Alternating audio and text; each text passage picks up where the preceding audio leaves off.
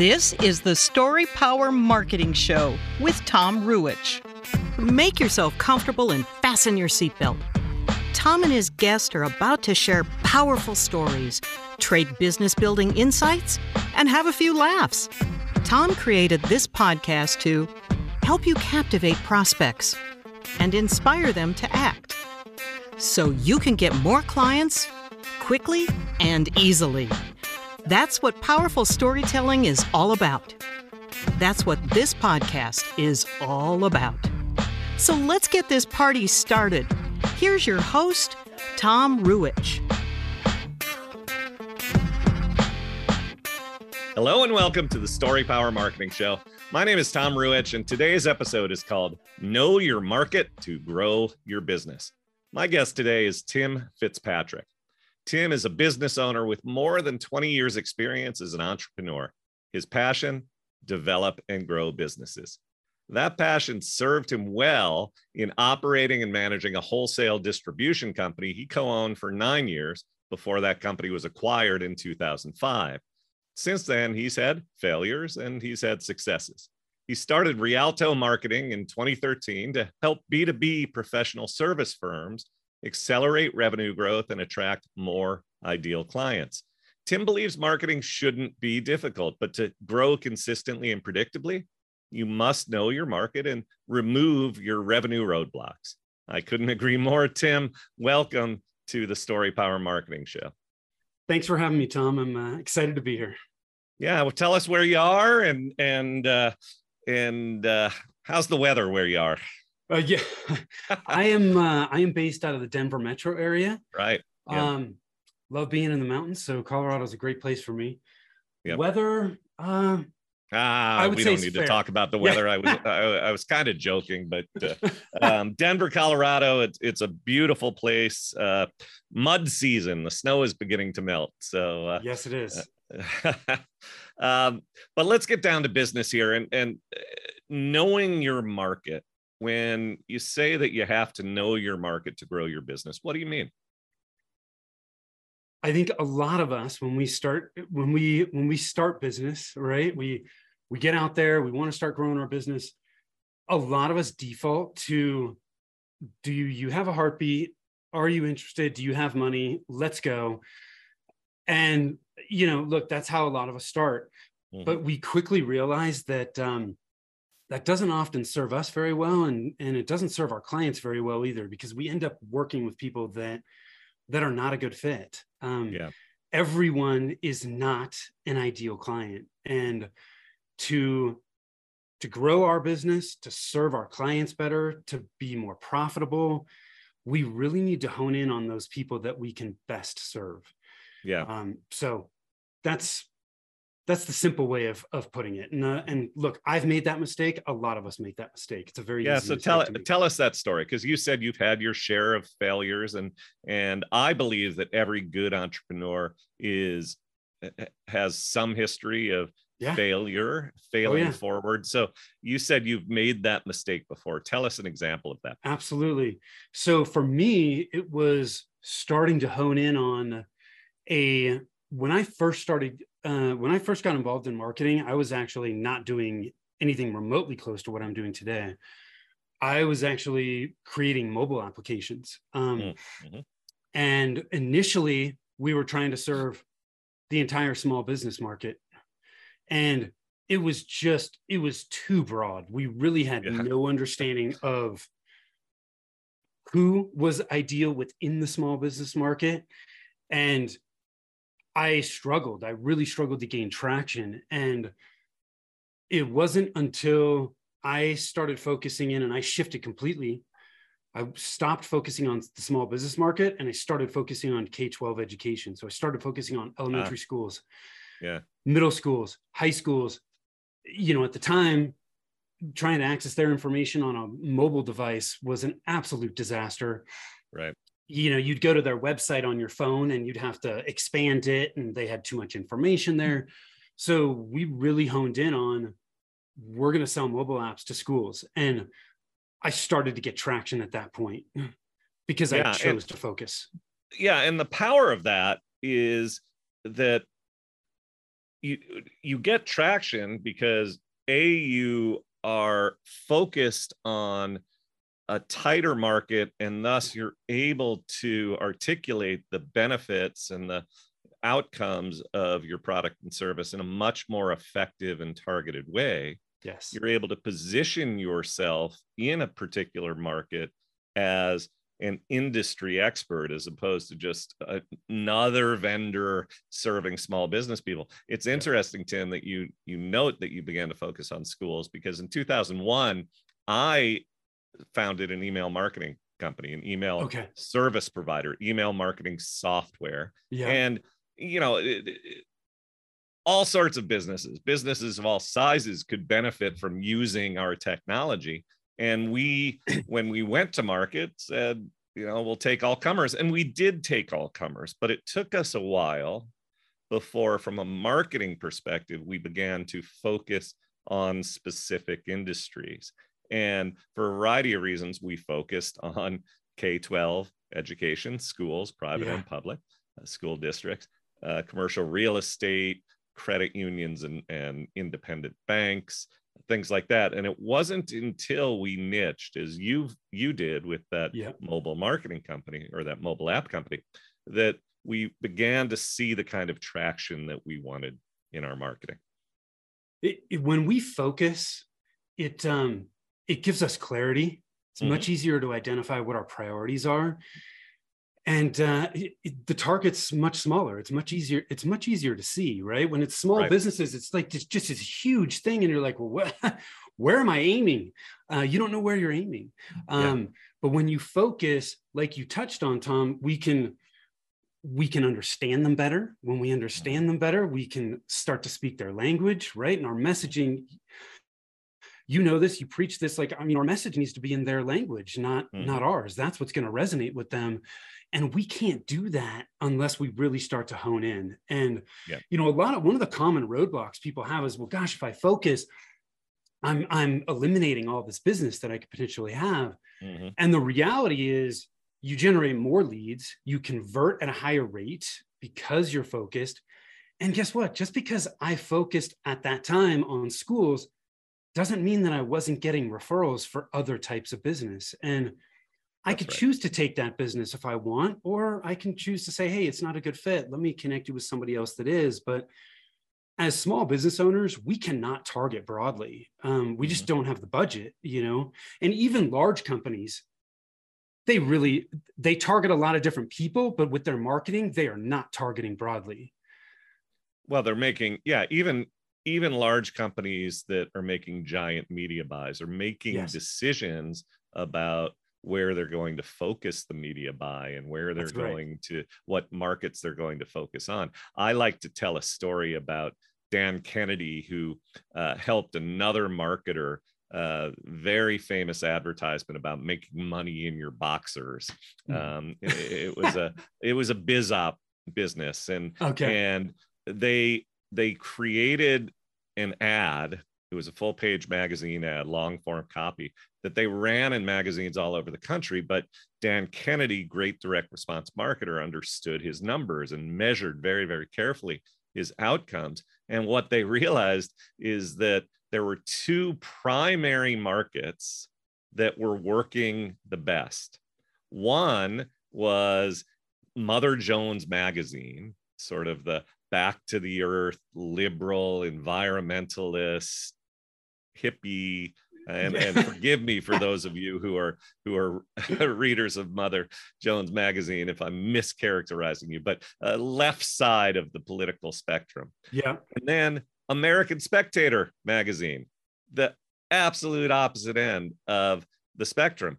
And they began to zero in on those two niches, couldn't be further from one another yep. in terms of politics. And you wouldn't think that, wait, those are the two markets, but they paid attention. They, they, they measured their numbers and they understood. And, and Kennedy, when he tells that story, will talk about the fact that both groups had certain things in common. They they believed in in self sustainability and there were other there were other characteristics that they uh, ultimately saw a common thread and yeah. that common thread began to weave into the marketing messages that they were putting out there.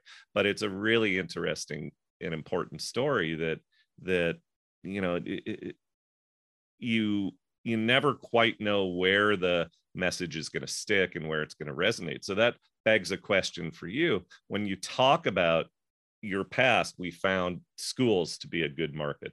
Yeah. how did you go about doing that? How do you teach your own clients to find that niche to find that target market so yeah. that they can be that bigger fish in a small pond? I think there there are a couple different paths people can go down here. At, at for me i hadn't I hadn't sold anybody at that point, right? So I didn't mm-hmm. have any current or, or, past clients to draw information from. So for me, or anybody else that's just starting out, look, Google is our friend. Uh, you know, and now you know you talk about AI tools like Chat GPT. There's there's so much information out there where we can do research. Mm-hmm. You know, if you jump on Google, there's you know one base it on past experience if you if you have it right if you have experience in a past market that could be a good fit you could use that mm-hmm. or you know you jump on google and you start looking you know there are there associations for markets that you're that you're looking at um, case studies white papers there are social media groups for just about every darn thing you could think of out there mm-hmm.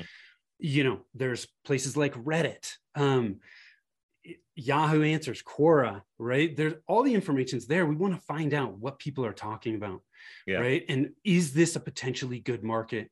If you can, if you can get intros to people in a market that you are thinking about and have mm-hmm. conversations with them, the best place to start, in my opinion. Um, yeah. And just talk to them and get their feedback and their impact input, but do that research. Mm-hmm to make some educated decisions. You know, you are never going to have all the information you need, right? Mm-hmm. There's just no way. But doing enough research to feel confident, hey, this is a market that we're going to test. You know, the story that you just mentioned about Dan Kennedy is a great example. Look, we're never going to know everything and nothing is set in stone. Yep. They had they had some ideas of what they thought was going to work. They took some action.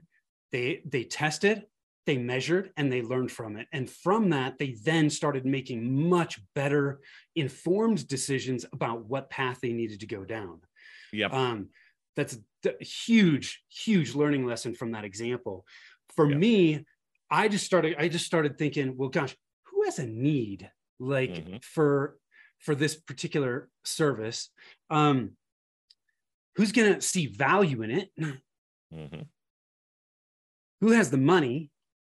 And can i easily get in front of them can i easily yep. find them right yep. if i can't man if if they're checking a lot of those boxes but i can't get in front of them mm-hmm. man i'm gonna gonna be banging my head against a wall right, right. so they right. really do need to check those boxes and at the time for me schools check those boxes so that's the path i went down yeah and you said something really important a moment ago tim you talked about where am i getting traction and that's the same question that Dan Kennedy was asking. It's the same question that I asked in my email marketing company when we were moving forward and we eventually honed in on schools and commercial real estate. Yeah. Most businesses are not, most people who are listening to this are not sitting there at square one thinking, I'm about to start my business. What niche should I focus on? Right they are out there trying to sell a product or service. They've sold the product or service, and most likely they've probably focused on a market that's broader than what we're de- describing here. They haven't yet niche. Yeah. But what they can do is look for those places where they've gotten traction. The 80 20 rule right. is a really important one here. It's probable that 80% of your revenue is coming from 20% of your clients. Look at those 20%, the ones who are the 20% best in terms of revenue generated, the 20% best in terms of who you like to work with. Yep. And do you see commonalities? Are there industries that are in common there? Are there qualities, psychographic, demographic, whatever, that are in common there? And those can give you clues as to where you can zero in and where you can niche down. That's exactly what happened in our business at MarketVolt, the email marketing company. We were having great success and had among our best 20% schools commercial real estate so forth then we did the market research that you talked about you know how viable is it if we really went after this market could we reach them is there a need? Are there yep. do they have the resources? They checked all the boxes but we began to sniff down that rabbit hole only because we had had some experience and traction with those industries when we were in a broader place. So looking for the places you're getting traction that was a great tip tim. Yeah there's no if you're an existing business there's no point in reinventing the wheel right? I think right the best place to start is as you suggest with your existing and your past clients. I i typically tell people to ask themselves i call them the three power questions. Who do you love working with? Right. Who do you who are your most profitable clients? And yep. by the way your most profitable clients are not always your largest clients. Amen. you got to keep that in mind. Yep. um, and who do you get great results for? Mm-hmm. if you if the people you work with can check all three of those boxes day in day out you're in good shape. You're going to be happy. You're making money. You're getting clients great results. What's going to happen? They're going to want to refer you. They're going to want to do more business with you. They're going to want to keep working with you. It's that group that you start to dig into what you touched on the demographics. You know, what are, if it's B2B, you know, do, do they have, are they in certain industries? Do they have certain job titles? You know you start to get an idea and then we look at the psychographics where we start to really get in their head right? What what are their the common problems? What are their thoughts their aspirations their goals the roadblocks that they have? We we start digging into that. And as you touched on tom a lot of times what happens when we start digging into that information there's some commonalities there. Mm-hmm. and it's those commonalities that start to really identify some potential subgroups mm-hmm. that could be our ideal clients and people right. that we could start to hone in on. Right. So you you've used that phrase we start digging into that. Let's dig a little deeper into digging into that. Um, what do you mean by digging into that? So for the people who are listening or watching and they're thinking yeah. all right i i have a hunch i have a sense of who my target markets ought to be and where i can niche down. Yeah. Where do they start? What do they do to really understand what makes their market tick yeah, I when you've asked yourself those those three power questions, right? Or or taken the time to identify the 20% that are driving 80 80% of the results, the best place to start in my opinion is to talk to them. Mm-hmm. Like we as business owners, we it's very difficult for us to think objectively about our business like we're too mm-hmm. close to the fire we need to talk to our clients um, mm-hmm. and interview them take the time sometimes i think it's much better to pay somebody else to do this because your clients sometimes they hold back a little bit when they talk to you directly mm-hmm. um, but it doesn't mean that you can't do this yourself there's plenty of people that do it themselves yep. but take the time it's a 15 to 20 minute conversation we want yep. to understand hey what problem did they have when they started seeking us out mm-hmm. you know why why did they choose to work with us Mm-hmm. Um, how have we solved their problem? What are the results and the benefits that they're now experiencing? When they had this problem, right? They became aware of the problem.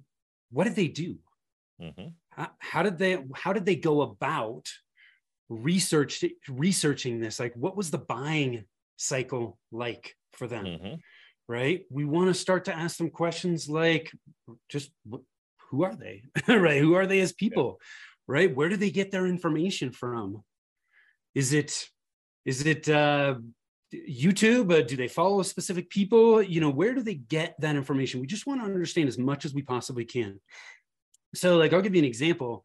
Um, uh, we we have a client right now that specializes in the vet space. Mm-hmm.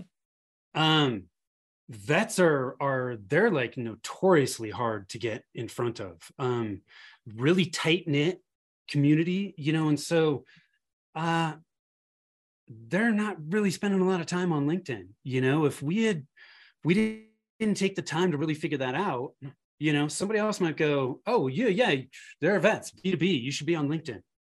no, they're not there. You'd right. be wasting time. Right. So, it's the best place to start is by interviewing your ideal clients. Frankly, if that's the only thing that somebody who's listening to this episode does, well worth the uh, the time to listen to this 30 or 40 minute conversation that we're having.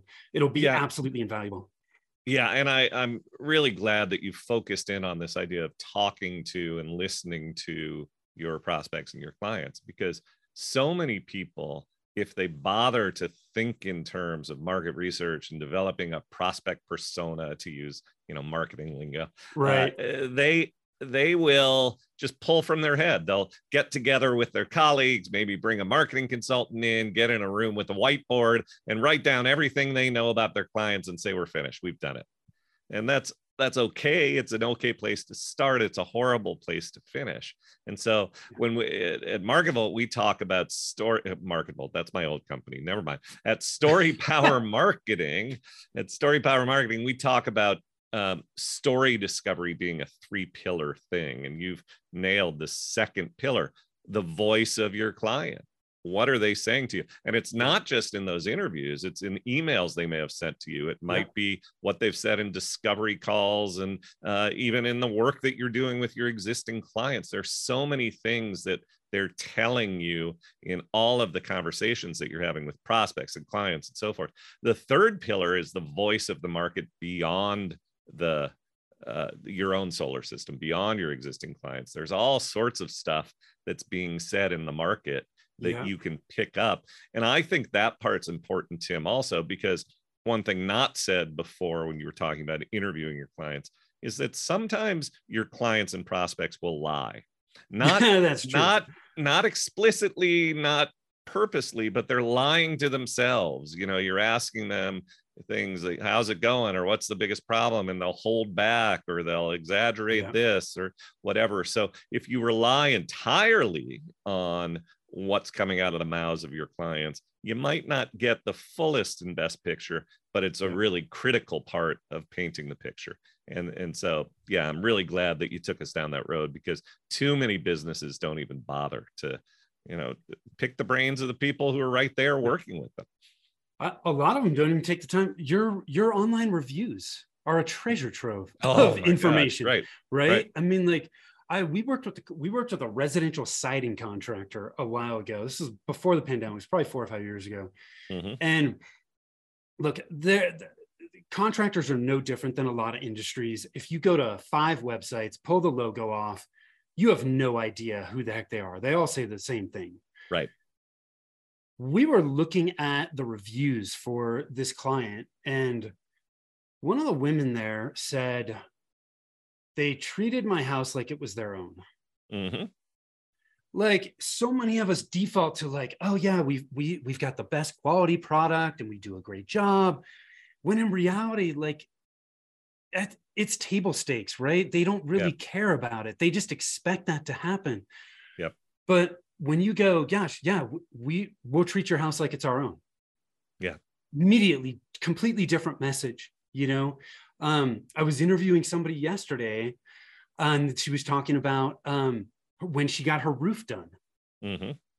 She didn't care. She didn't care about the quality of the roof. I mean, she cared about the quality of the roof, but that wasn't the differentiator. She was like, I wanted to make sure my landscaping didn't get ruined mm-hmm. as part of the job. And right. so she's like, I asked, like, what do you do to make sure that my plants don't get ruined. And the mm-hmm. guy walked through their entire process. Now, he that wasn't what they were leading with, but guess what? That was a huge important thing. And I started yeah. thinking about it. I'm like, yeah, gosh, when I had my roof done, I was picking up roofing nails and roofing material out of my yard. Yeah. It's still out there, right? Yep. yep. And yep. it's you don't understand what's really important to the client. Um, it's really hard to understand that without talking to them. Yeah. I, I think it's so true. And you you hit on two really, really critical things that I'd like to highlight. Number one yeah, absolutely. is number one is there's gold in the testimonials. I was working with a, a somebody I was in a mastermind group who was having some trouble with how to run the copy on his website. And we were working through it. And I scrolled down to the testimonial testimonials that were on his website. And I said, Your leads are your copy is buried in the testimonials. See that line? See that line? See that line? There it is. Yeah. And the story you just told about, they made me feel, uh, I I forget. Uh, they uh, treated they treated my house like it was their own. They treated right? my house like it was their own. And so what what's one of the great frustrations when you have home contractors, roofers or painters or whatever? They don't clean up. They don't show you respect. You feel like you know uh, for every step forward and with a new coat of paint or or whatever, there's a step back because they've made a mess.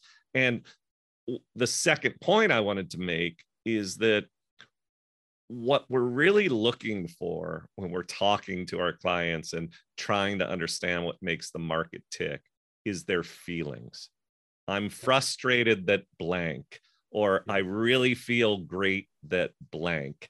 And it's not, I really feel great that they use composite uh, slate uh, material that's better than, you know, it's not yeah. those details. It's, I felt pampered. I felt appreciated. I didn't feel disrespected. Those are the emotional things that stand out. And those are the things that become the headlines for a sales letter, for a website, you know, treated with respect and, and all those sorts of things. And looking for that when you do your market research, how do they feel? What are they yeah. expressing about the emotional journey they took? that's where the real power is and the marketing messaging can really begin to take hold so those were great examples tim yeah we all look we all we all make buying choices because we feel a certain way and we don't want to feel that way right we want to feel mm-hmm. differently and that's where you know it's uh, i can't remember where it came from but right like we we buy with emotion and then we justify with on logic mm-hmm. right? We really we do need we need to understand how they're feeling and how they want to feel. Right. Right. Exactly. Yeah. and uh, uh, that emotional journey from before to after from frustrated to relieved from scared to confident whatever it might be.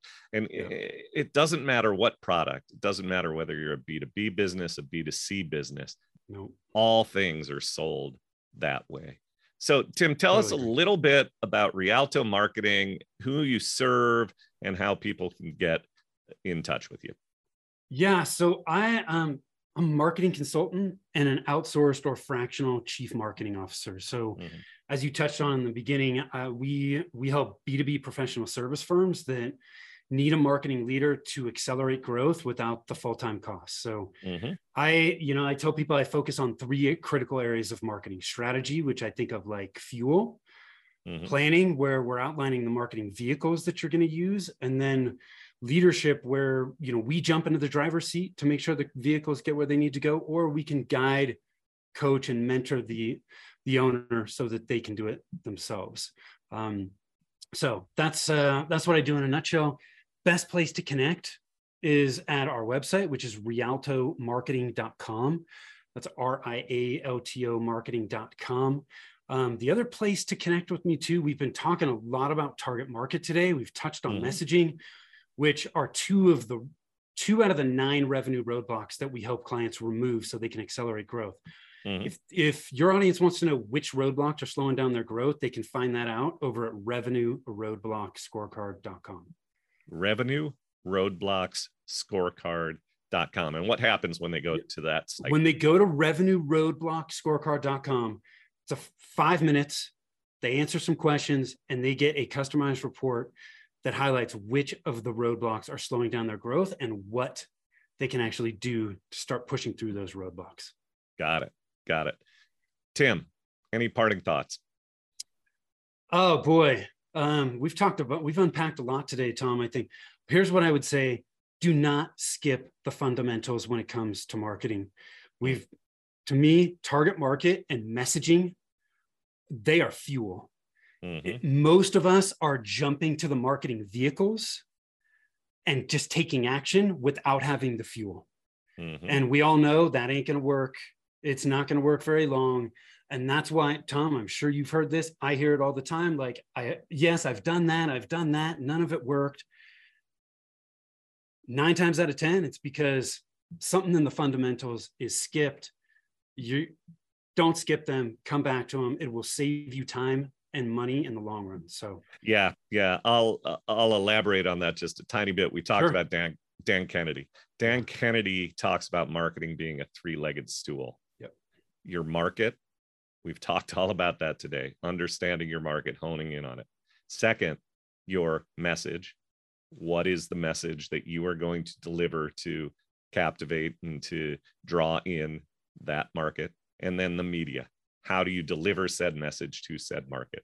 And what happens is, is just what you were saying a moment ago. People focus in on, oh, I'm going to figure out Pinterest or YouTube or or LinkedIn or email marketing or whatever the case may be. They zero in on the media and the fancy tools that allow you to use such media, and they're not focused enough on who is the market, what is the message, and as a result, that stool is out of whack the legs are you know uh, Yeah. two legs are short one leg is long the thing wobbles the thing falls down. So you're dead on right that you need to focus on that market. You need to focus on that message. Frankly media is the third thing to focus on. That follows. If you get the first two right market and message media is you know that's just a means to the end. That's the way that you're gonna that's just the way that you're going to deliver the content. And that's the easiest part. The hard part the part that you need to focus on the part that you need help from people like tim is market and message. So tim thank you so much. Greatly appreciate your time your wisdom your experience. And for all of you thank you for being here with us today on the story power marketing show. Please if you enjoyed what you heard go to Apple or Spotify or wherever you get your favorite pod, podcast. Give us a five star review, spread the word, and go to storypowermarketing.show, storypowermarketing.show to see video, full episodes, show notes, all that other stuff. And go to storypowermarketing.com for free resources and all things email marketing, content marketing, powering up your stories. We'll see you down the road. Tim, thank you again. Thank you. Thank you, everyone.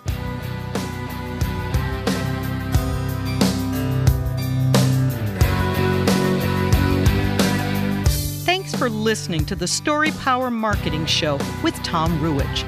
If you liked what you heard today, visit storypowermarketing.com slash resources, where you can sign up for Tom's entertaining, informative, must-read emails. Download free business building resources and discover other opportunities to help you harness the power of storytelling. That's storypowermarketing.com slash resources to help you captivate prospects, inspire them to act, and grow your business with greater ease and joy. Also, please remember to subscribe to the Story Power Marketing Show with Tom Ruwitch and review it on iTunes or wherever you get your favorite podcasts.